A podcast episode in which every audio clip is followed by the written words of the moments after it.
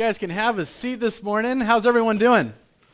Good. Well, Happy New Year's. Hopefully, you guys had a great week uh, with holidays, Christmas, and uh, this New Year's. Um, welcome to the Rock Community Church. If you're new, we would uh, just like to welcome you, and we're glad you're here. If you're not new and you've been here before, I am thankful that thankful that you're here. Um, what a great time. John is actually hiding in the back there. He told me not to point him out, but he's taken this week off, so I get to be here with you. My name is Rob Selleck. Um, John will be back next week, and we're going to be in Romans chapter 5. Um, for the last 72 hours, John sent me a couple texts. Hey, man, I'm praying for you. Love you, brother. You're going to do a great job. And tell everyone, all three texts, tell everyone that I love them. So I want to make sure that I do that. Um, because he does. Um, so he loves you. He told me to do something else. He told me to preach, preach, preach. So we will do that this morning also. Um, the word testimony. Testimony. The definition is a statement of fact and truth, or a profession of faith. Testimony, a statement of fact or truth, or a profession of faith. It comes from the same word as testify, to give an account to something.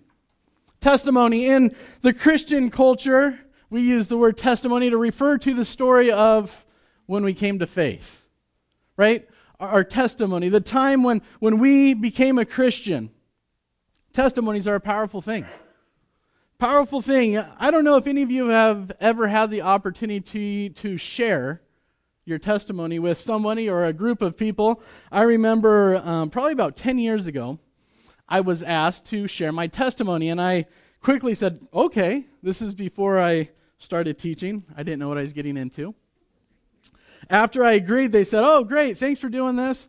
Um, can you go ahead and write it out? It needs to be about five minutes long. like, oh, five minutes long.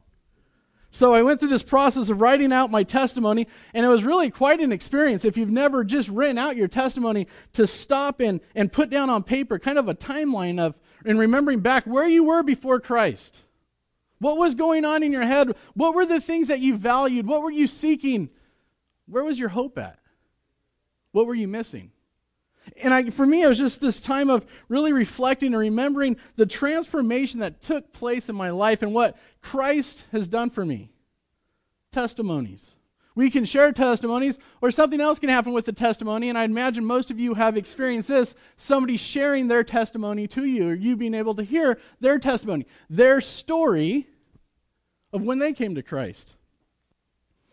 Oh, six, eight, nine months ago, Anthony did a night of worship and they did the cardboard testimonies. Remember that? If you haven't seen it, you, you can look it up on YouTube. There's some great uh, videos on there. And they hold up the cardboard uh, on stage and, and it kind of shows what life was like before redemption. Like this statement of kind of hopelessness. And then they flip the card over, right? And it's their new condition that they are in Christ. Listening to somebody else's testimony, powerful. I remember uh, about uh, two years ago, we were starting a, a new small group, a Bible study with men, and I was joining it. I didn't know that many of the guys in there, so if you're a guy and you've ever been in a Bible study, the first couple weeks are kind of quiet. Because we're guys, right? We don't like to talk too much until we feel comfortable, so we're all sitting there thinking, man, what my wife get me into? This week three, and the leader of the group says, Oh, let's all go around and share our testimonies everyone's, oh, great. And this is something that's going to take like five, ten minutes. Real quick, everyone do it. And it ended up going like an hour and 45 minutes, and we didn't finish. And it was just so interesting listening to these guys. These are guys I'm looking at, man, you guys are really great, mature, Christian, strong men. And listening to their testimonies going around the room, I realized we really aren't all that different. The details of our testimonies are different, but our position of where we were before Christ is really all the same. Saying, wow. Remember, there's a couple guys in the rooms that really caught me off guard. They're telling their testimony, and one guy goes, "Oh yeah," and then I had a probation officer, and I left the state. And I'm thinking, "Wow, that's that's crazy." Other guys telling me that he was a drug addict and all this stuff when he was saved. The, the next guy was in jail By the fourth guy, I'm checking my pocket, making sure I saw my wallet. And this is a real ragtag group of guys that really needed a Savior. Testimonies, they're powerful. We can give our testimonies, we can hear others' testimonies. There's a third thing, and this might be perhaps the most powerful of all. Have you ever been a witness? I mean, firsthand witness to somebody else going through their testimony? Somebody that you've known for a long time, maybe a family member, maybe a friend, maybe a coworker, but somebody that you've known before Christ, and you got to be the witness to see the transformation happen in their life. I've had the experience of doing uh, of being this uh, witness several times, knowing people firsthand before, and a lot of times people that aren't so fun to be around. Kind of stinkers, you could say. The type of people when you're around, it kind of, at least for me, it motivated me to go home and do a better job raising my kids so I could raise them up, hopefully not to be like these people. And to see God pursue them and get a hold of their lives and they respond and totally change. Testimonies are powerful, powerful thing. So with that in mind, when you think about testimonies, I want you to apply it to this. Now let's think about witnessing. Let's think about evangelism. Let's think about reaching out to, the lost. All right? When we do that, what makes the most impact? Now, obviously, we need to proclaim the truth of God's words. Obviously, we want to articulate his promises, but our part of it, when we go out and to evangelize, to share the good news, what should we do? What's best? Is it to present it in a logical argument? Is it to present it and be real reasonable with the people? Here's one that's really popular to promise the promise of prosperity with the gospel. Present it with the promise of eternal life. I mean, what is it that can impact a person to embrace Jesus Christ? I'll tell you what's really powerful the testimony of a transformed life. You can go through the history of the Christian church and you can know that the church had a message that was believable when it demonstrated transformed lives. And what's cool about this? Jesus himself in his ministry, when he walked this earth, he knew this. He knew that there was power in testimony. And he would oftentimes present a powerful testimony to show the power of his power to transform one's life. Now, he couldn't actually use his own testimony because he was Jesus, he was perfect, he was holy, he was never a sinner, therefore not really being transformed. But on multiple occasions, he would use somebody else who had been transformed, use them as an instrument to give account to the power of the gospel. And that's exactly what's going to happen in the story we're going to study today. If you will, turn in your Bibles with me to Luke chapter 7.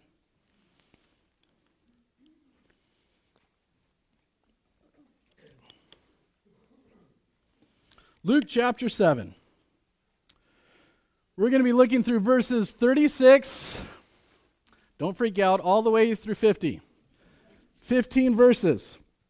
But we're going to be able to cover all this because it's a story and it needs to be dealt with as a unit. The story begins in 36, and it is a narrative. We'll treat it as a narrative. We don't per se need an outline this morning. We're just going to flow with the story. Before we start, I don't want you to get this story that we're going to talk about today confused with another story in the Bible that is very similar. There's another story in the Bible about a woman anointing Jesus' head. And that story, not the one today, but that story is in Matthew 26, Mark 14, and John 12. Those are the same story. This is not that story. This is another time. This is another place. These are different people. These are different circumstances. That story happened in Judea. This happens in Galilee. Now, why they're so confusing is they're both, both hosted by a man. Both men are named Simon. The Simon in the other story is the leopard, Simon the leper. The, the Simon in this story is Simon the Pharisee. Two different stories, two different times, two different groups of people, two different circumstances. So let's look at verse 36. One of the Pharisees was requesting him, Jesus, to dine with him. Now, as I said, he is in Galilee. This is a part of Jesus' Galilean ministry.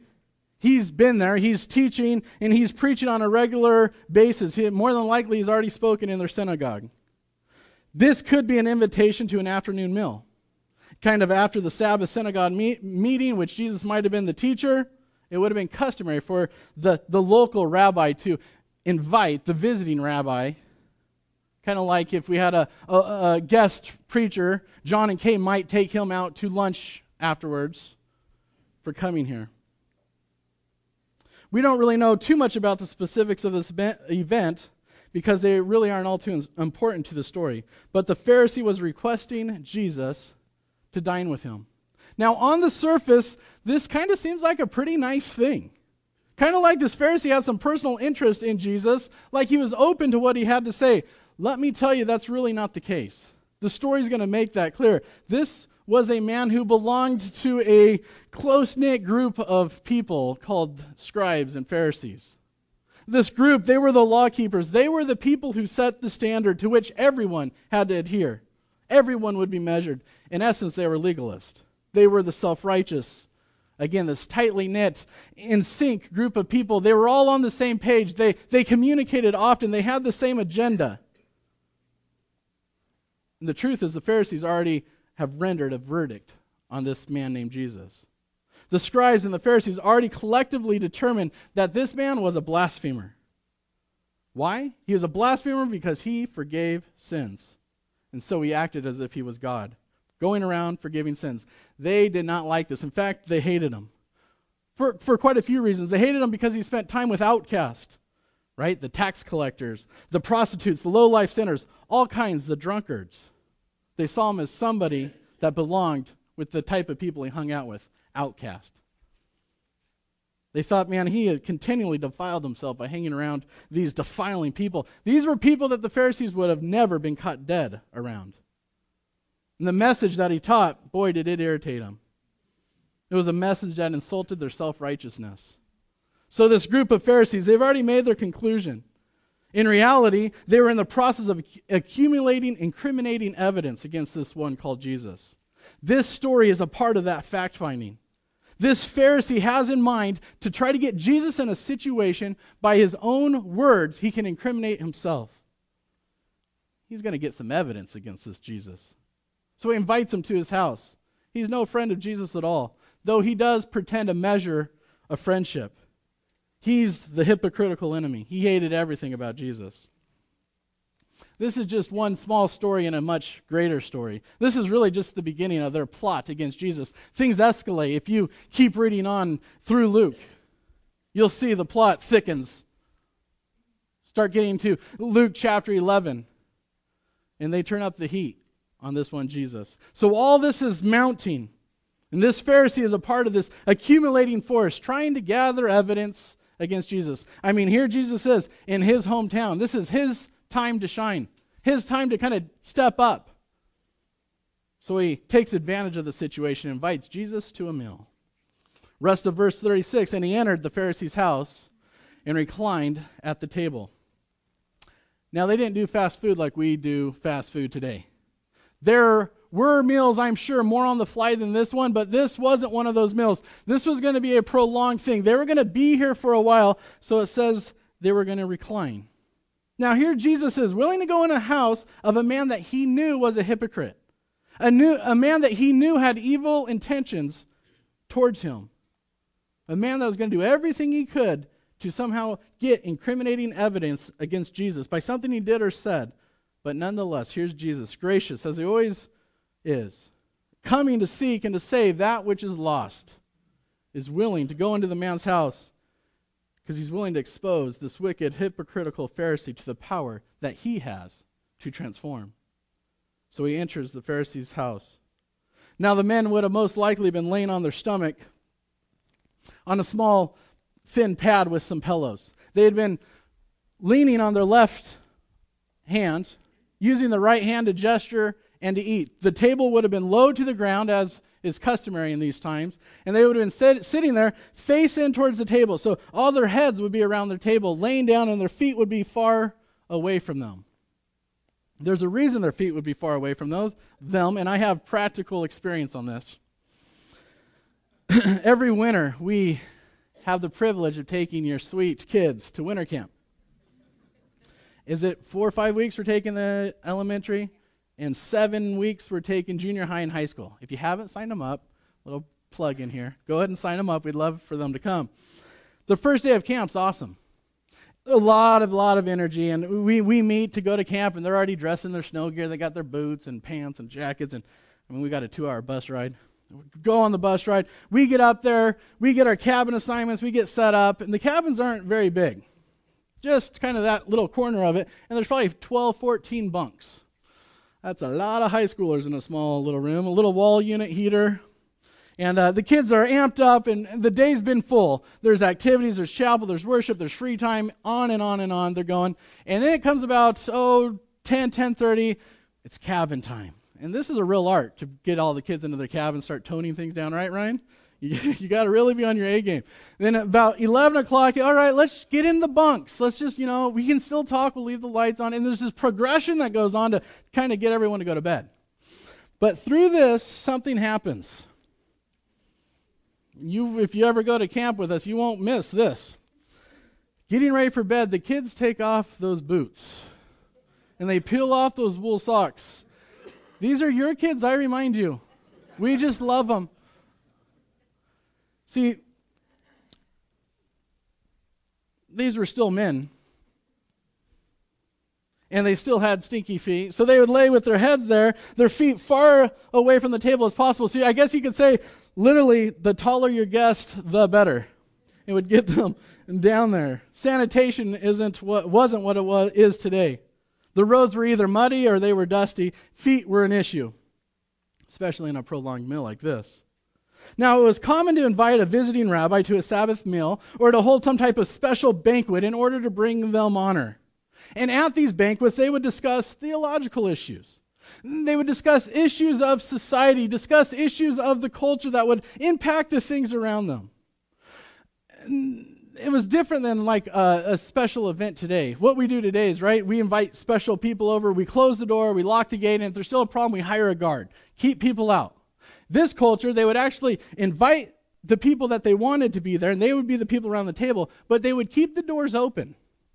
It was common, actually, in their culture for people to come in, the local population, even the lower class. They would come in, and it was, it was all right to do that. And th- th- this was a time it became uh, like entertainment, a place for them to get information, kind of stay up on the times to learn. Now, they weren't really supposed to talk or anything, but they could quietly stand there and observe what was going on. Right? Every town has their celebrities, their, their A list, and those would be the people that were invited. The table would be in the middle of the room. Everyone uh, that was invited to the table, like I said, would be leaning into this table, but the perimeter wall, there would be enough room for those local people to come in and experience the event themselves, to hear the discussion. They wanted to learn from it.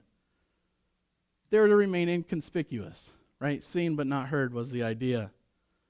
Entertainment, amusement, information. That is no doubt what occurred on this occasion. It wasn't unusual to have people around. It wasn't even unusual to have people of lower class. Even the poor people would come, hoping to get maybe some leftovers, some scraps off the table, maybe even enough to bring home some food for their family. Verse 37. That's the scenario. There was this there was a woman in the city who was a sinner. And when she learned that he was reclining at the table in the Pharisee's house, she brought an alabaster vial of perfume. If you read out of the King James or the New King James, it translates this verse a little bit better. It starts off the verse that says, And behold, now behold, that's a little more accurate to the original language. Literally, behold, indicating that this verse, something startling happens. Something shocking is now taking place in 37. Remind you, it wasn't shocking for a stranger to come in. It wasn't shocking even for a poor person to come in, a local neighbor. But behold, it was shocking that there was a woman in the city who was a sinner. A woman in the city, I mean, she lived there. Everyone knew her. She plied her trade in that town. She was known to all. But she was a sinner.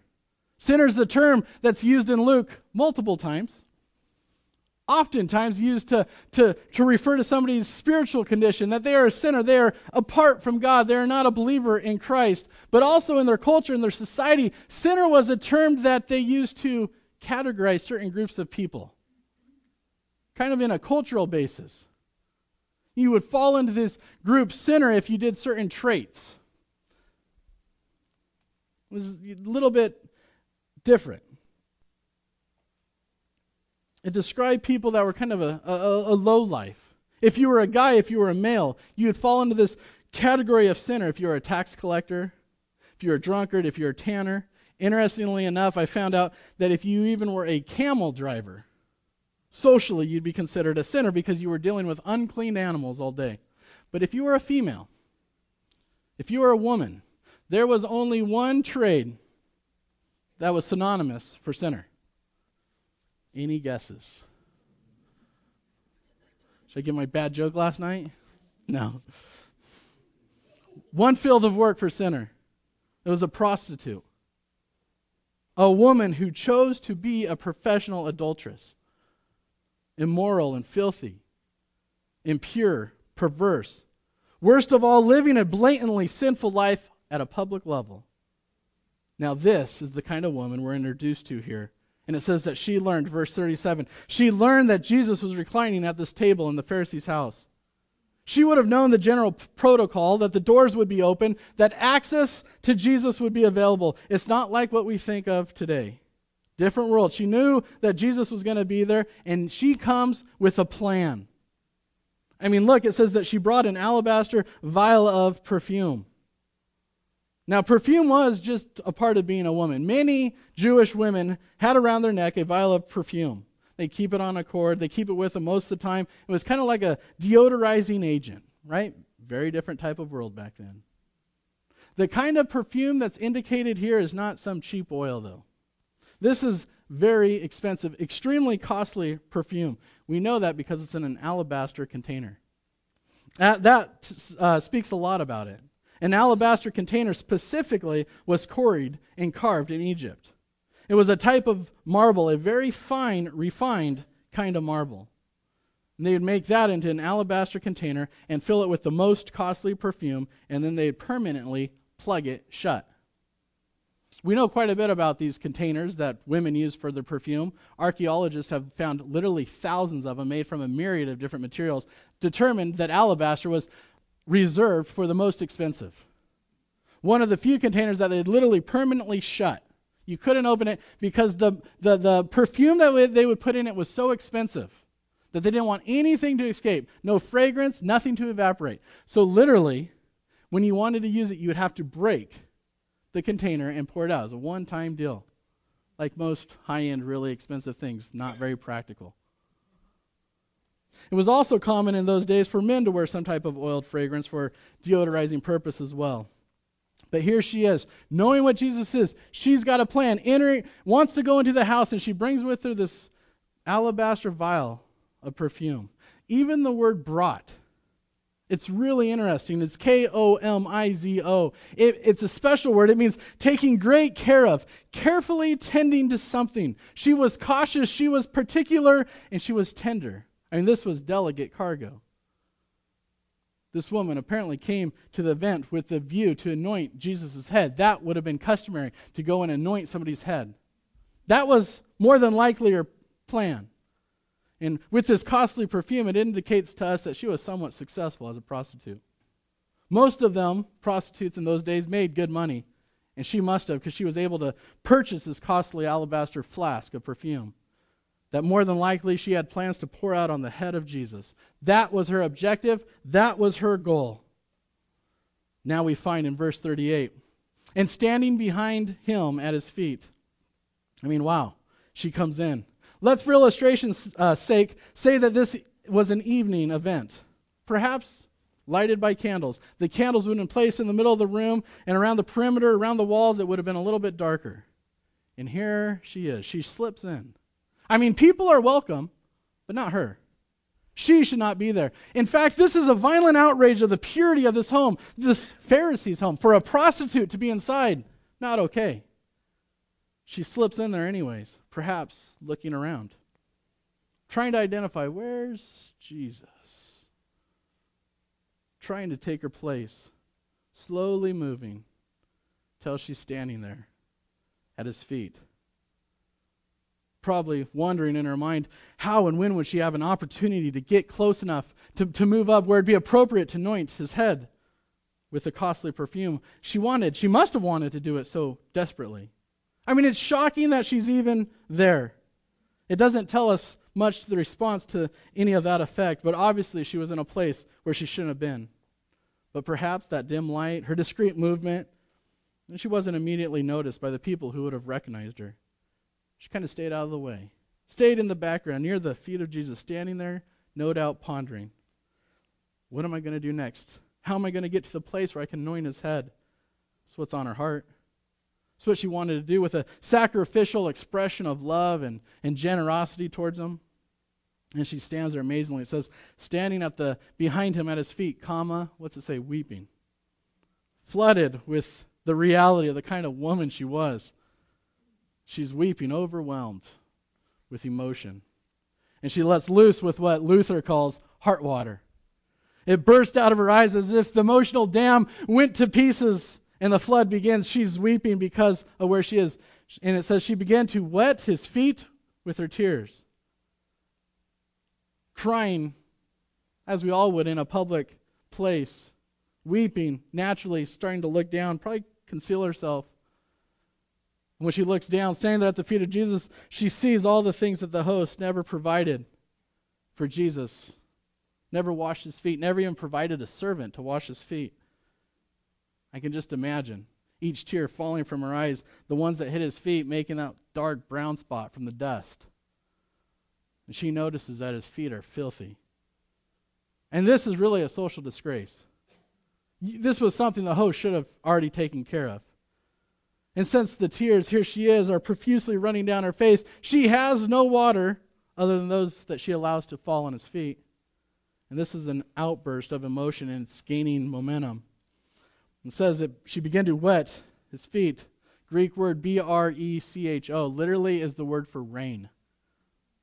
She rained tears on his feet. She had no water but her heart water, and that was enough to wash his feet. Her emotions are strong. Before she can think any further about how she can anoint his head, now she's caught up in the fact that no one has given this man the simplest dignity by simply washing his feet. And so her tears are sufficient supply of liquid to do that. And then it says she kept wiping them with her hair of her head. She didn't have a towel. If we understood their culture, and I just read you that verse, we would have gasped. She wiped them with her hair. That means she took down her hair. For a woman in this culture and this time to take down her hair to reveal the, the full color, the full length, the full beauty of her hair was major no no. If you were married, it was justifiable cause for divorce. I found out they gave me a social equivalent, cultural equivalent. It would be like a woman taking off her blouse in church. And that's what she's doing. She had no choice but to use her hair to clean and dry his feet. She was manifesting the kind of non self conscious, shameless emotion and affection in doing this. And once his feet were clean, it goes on and says that she was kissing his feet. That also is an intense word. Not a sexual word. It's, it's used in Luke 15 20 of the father's kisses, the prodigal son right? When the son comes back and it says the father grabs his robe, pulls it up. That was disrespectful for a man to show his legs. And ran down the street. That was disrespectful for a man to run in public. Pulls it up and, and, and falls upon his son and falls on his neck and kisses him. It's the same word. It's an intense, embracive type of hug, clinging to hug or kiss. And there she is at the feet the first tears start falling on his feet, and then she realizes that she can use those tears to clean his feet, a courtesy that hasn't been given to him. And then she takes her hair down and, and uses her hair to dry and clean the feet. Meanwhile, we don't know how the table's reacting. Jesus obviously knows what's going on. Oh, in fact, he actually planned for this to go on. She's still doing this more than likely in the background. And once the feet are clean, She's so completely swept away with emotion that she embraces his feet, and it tells us that she continues to do it with these kissings as a continual expression of affection. And now comes the final act of generosity anointing them with perfume. She decides now, I can't wait any longer. There might not be a chance to get up there and anoint his head.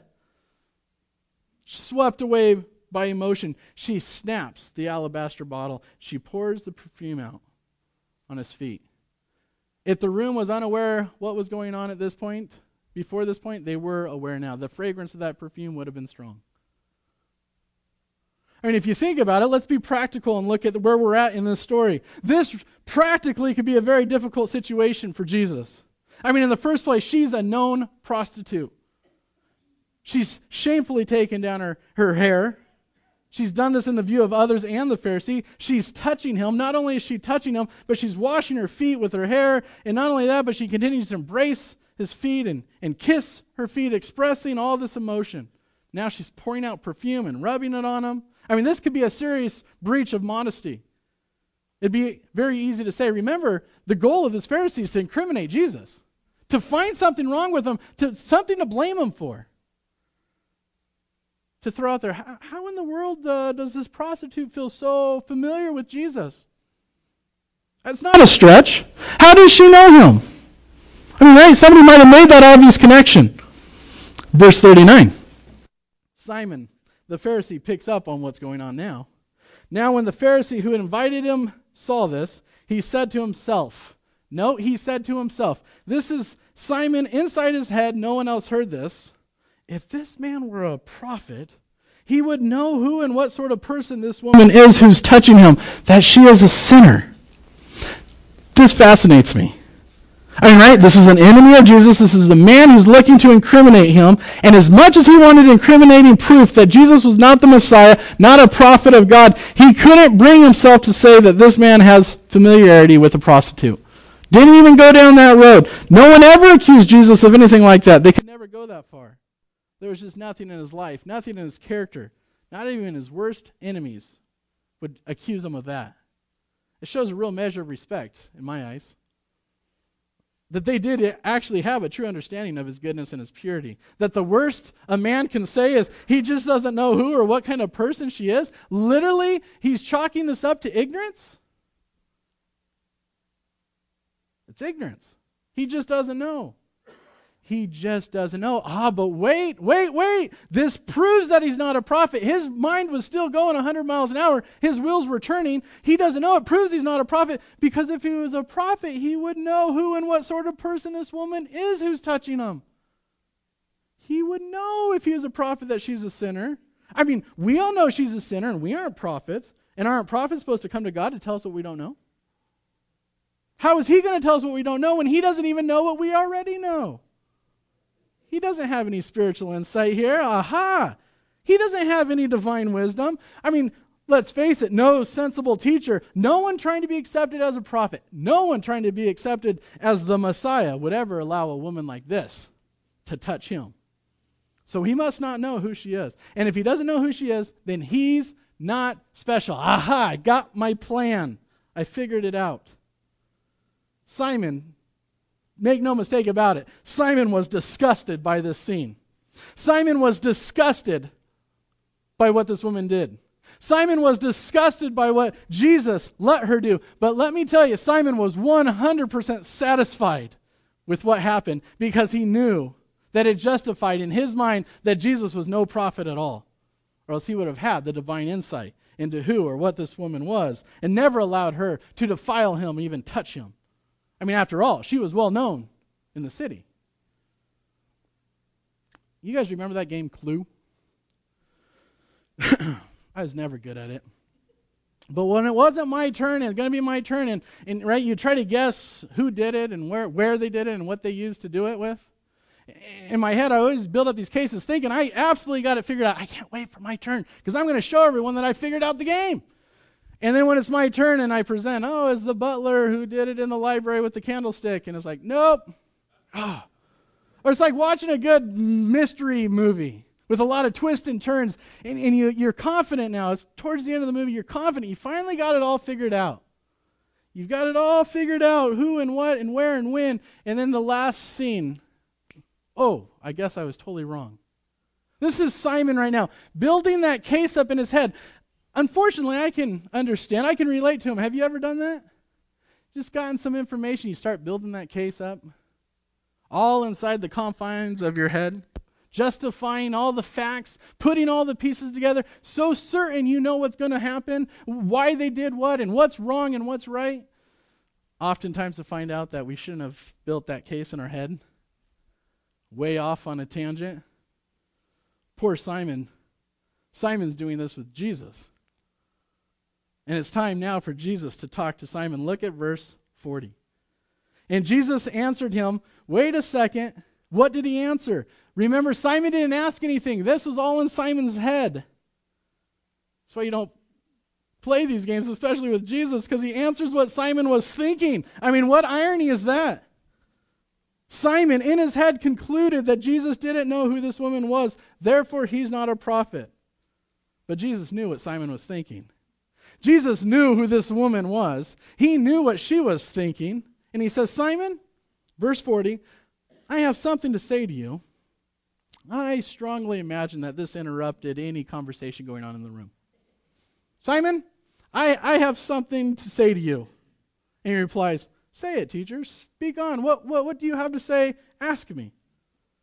Verse 41 A certain moneylender, and you know they love to talk in analogies. We call them parables. It's a real simple earthly story that has a deeper spiritual meaning. It's an illustration. It says a certain moneylender had uh, uh, two debtors. One owed 500 denarii and the other 50. Verse 42. When they were unable to repay, he graciously forgave them both. Simple story.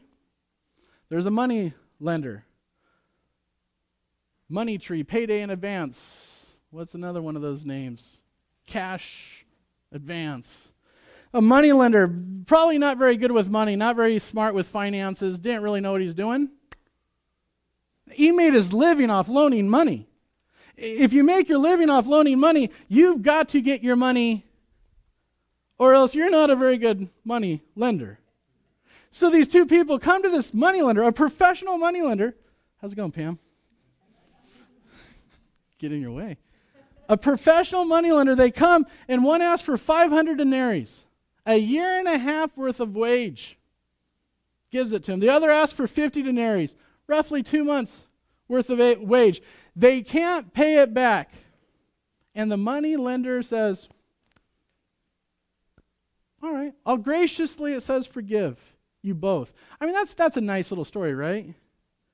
I mean, come on, can you imagine? Can you imagine if the people who owned the lien on your car called up one day and said, "Hey, where's your payment?" You're like, "I couldn't pay this month, and oh, it's all right. No, no, no need for anything else. We're actually going to forgive it. I'm putting the pink slip in the mail as soon as we get off the phone." Can you imagine if you went to work on Monday and the person next to you told you that story? You'd be like, "What?" Let's think about this the mortgage on your house. The people who hold the mortgage on your house and you, you're late on a payment, hey, you're late. I know, and you give them all these excuses. They say, stop, stop, stop. We don't need all the excuses. You, you must be on hard times. We understand that. You know what? We're just going to mail you the title. Think of your relative calling you up today and telling you that story. That'd be more than significant, right? I mean, that doesn't happen. This word graciously forgave, it's, it's quite a sophisticated word, but in the simplest form, it's a business term, literally just to mean to forgive debt. It's a theological term as well. Paul uses it of the forgiveness that God gives us in Christ. See, they had a debt they couldn't pay. So the moneylender graciously forgave them both. This is a noble, this is a generous thing. You know what makes us so generous? This is something we should keep in mind. What makes this so generous that anytime somebody forgives a debt, that they themselves incur the debt in full? I mean, if I lend you 500 denarii and you can't pay it, and I say, ah, it's all right, I forgive you. In essence, I now incur that debt completely.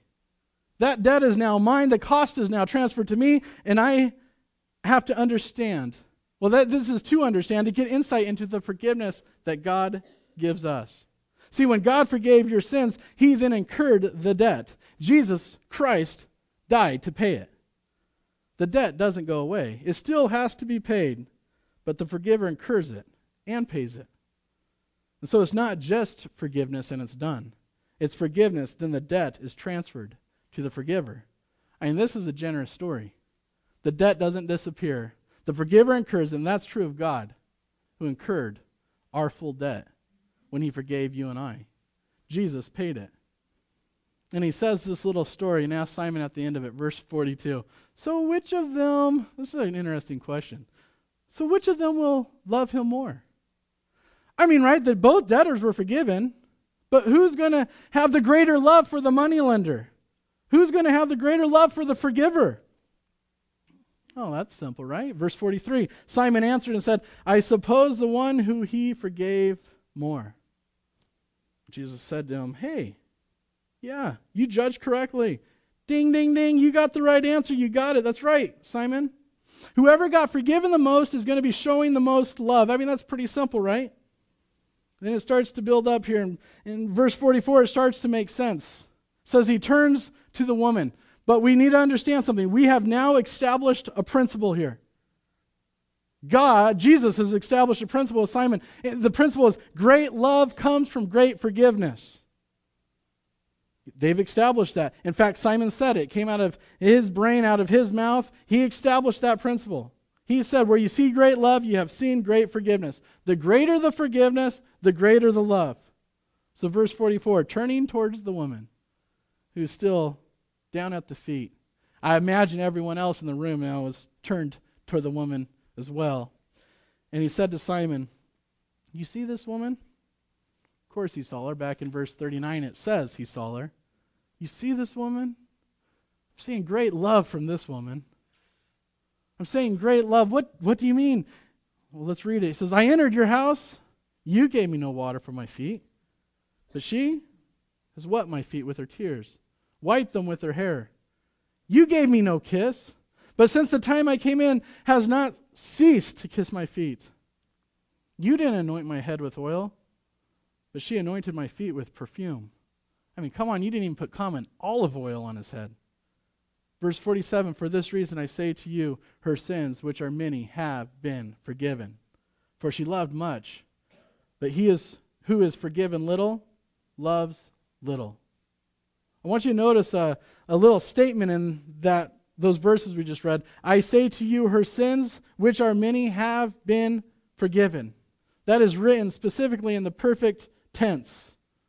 Meaning it didn't happen right then and there. It happened in the past. It's perfect tense. Something that happened in the past with a continuing effect. She had already at this point been forgiven. She had been forgiven some other place, some other time, some other day maybe. She came to this event forgiven, in a state of forgiveness, seeking to find Jesus to thank him.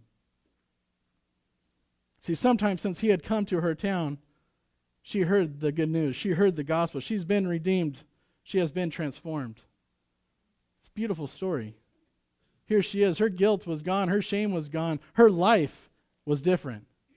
And now she is longing after holy things. Righteous things are now occupying her heart. She's swept away with gratitude, swept away with affection and love for the one who had forgiven her. So much that she couldn't even contain herself. The Pharisee said, when somebody has forgiven much, they, they love much. Where you see much love, you can assume what? That there's been much forgiveness. This is a transformed life. You can't explain this woman's behavior any other way. She's been forgiven. She's grateful because the bondage of her sin is gone. All the depth of guilt, it's gone. And he says, Simon, you didn't do anything for me. You showed me no honor. You showed me no respect. You showed me no affection. You gave me no sacrifice. You showed me nothing. You insulted me with the lack of your respect and the lack of your love and the lack of your tribute. I mean, you can go all the way back if you want and, and look at Genesis 18, look at Genesis 29, Genesis 45, and you'll see on occasions when people came together, there were feet washing ceremonies. There was custom to make sure everything was appropriate. You'll see that there was an embrace, there was a kiss of affection and love. This is a part of what you did. It was standard operating procedure when you received a guest. The host gave no water, she gave tears. The host gave no towel, she gave her hair. The host gave no kisses, she repeatedly kissed his feet. The host gave no, not even sheep oil, and she poured out expensive perfume. For this reason, I'm telling you, she did this because she's been forgiven much. This is what it looks like when you're forgiven. And Simon said it when he explained who would love the most. She was the 500 denarii debtor who couldn't pay, but was graciously and completely forgiven. She is now in that state of forgiveness and has been. Verse 48, Jesus affirms this. Then he says to her, These are five beautiful words. Can you imagine Jesus turning to you and saying these words to you? Your sins have been forgiven. Again, it's written in the perfect tense. They have been forgiven in the past, and they have a continuing result today. He's confirming that. And the evidence is, is there from her love. She had come to Christ some other day. She had been convicted of her sins. She had repented. She had now believed. Now she has been graced with forgiveness and eternal life. And now she is loving much because she's been forgiven much. Lavish love comes from lavished forgiveness.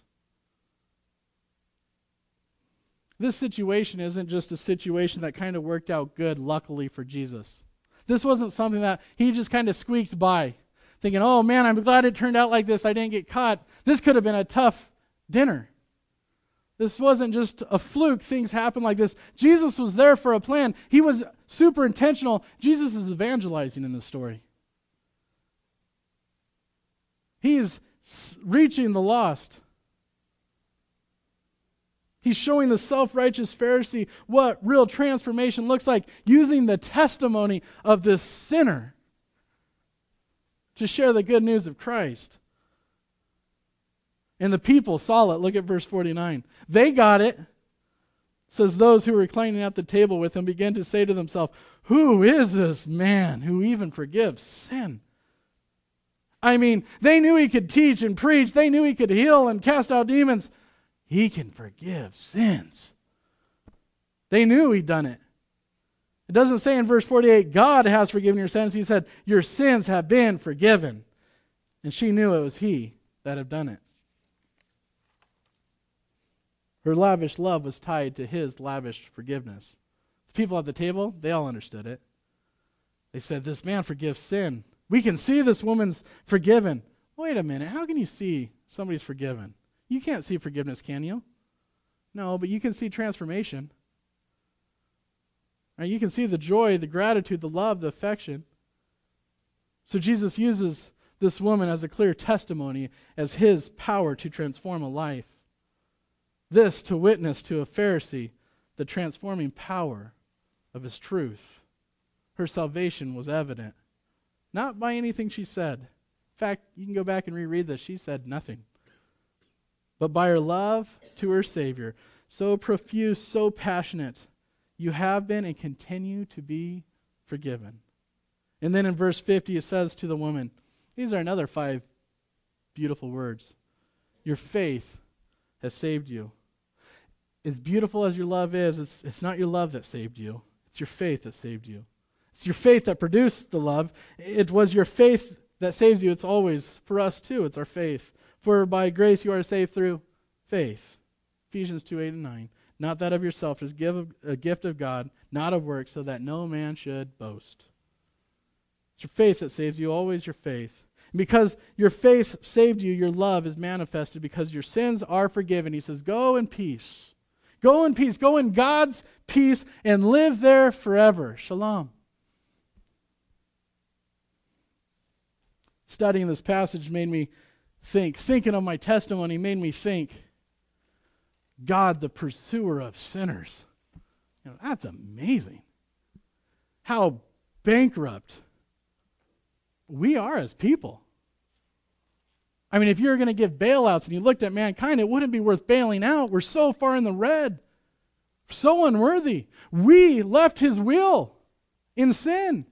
And here's God, the pursuer of sinners, came to save the lost. I mean, that's magnificent. And, and, and, and gives us the chance to have a testimony. And restores us in such a fashion that we can stand before God. And when God looks at us, he sees the righteousness of his Son. I think it's appropriate to ask ourselves a question What is the level of your love for God? Your love for Christ? I mean, does this story seem so bizarre to you that you couldn't even fathom yourself doing what she did? Have you come to Christ in faith and embraced Him and experienced His powerful and total transformation of forgiveness so that literally you're filled with joy and gratitude and love? We should be marked like that. Men of this room, we should be marked like that. Women, that should be how we're marked with gratitude and love for Christ. Families, marriages, the Rock Community Church. Let's be marked by that. Profuse love for Christ. It's the single greatest proof visible to people of the power of the gospel. Can't really truly perceive how precious Christ is. It's really hard to perceive the glory of the gospel unless you're brokenhearted. And this Pharisee, instead of rejoicing with the tokens of this woman's rejo- uh, repentance, he confines his thought to her former bad character. Truth is, without free forgiveness, none of us, no matter how good you are, no matter how bad you are, none of us can escape the wrath to come. This our gracious Savior has purchased with his blood, that he may freely bestow it on everyone that believes in him. Christ, by this simple parable, forced Simon, the Pharisee, to acknowledge that the greater sinner this woman had been, the greater love she ought to show him when her sins were pardoned. We need to learn here. Sin's a debt. We're all sinners. Our indebtedness is to an almighty God. And yeah, some sinners are great debtors. Oh, yeah. But whether our debt is great or whether it's little, it is more than we can pay. And here is God ready to forgive. His son's already purchased pardon for those who believe in him. There's a lot to learn here. We need to keep far from the proud spirit of the Pharisee. We need to be prepared to obey, love, and live for him more zealously. The more we express our sorrow for sin, the more we express our love for Christ, the clearer evidence we have of the forgiveness of our sins. What a wonderful change does the grace make upon a sinner's heart. What a wonderful change does grace make upon our state standing before God. By the full remissions of all his sins through faith in our Lord Jesus Christ. An ungrateful, a loveless Christian undercuts the testimony of the gospel. Let us put on display our gratitude, our lavish love for Christ, and the world will take note that our sins have truly been forgiven. Let's close in prayer.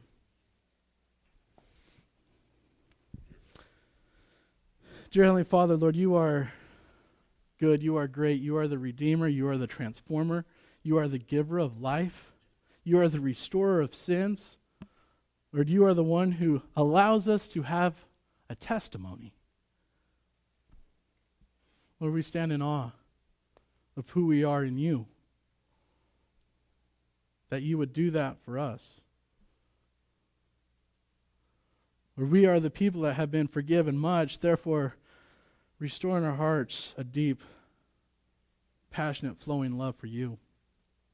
Lord, I thank you for everyone in this room, all the, all the people, all the families, all the kids all the marriages, Lord. I pray your hand be upon us today and for this week. That we would start being intentional in how we live and how we love, how we interact with this world, Lord, that we might give a clear testimony. That simply through our love, it would point to you that there's something different in us. Lord, it's in your Son's precious, glorious, holy name. We all say, Amen. You guys have a great week. Thank you so much.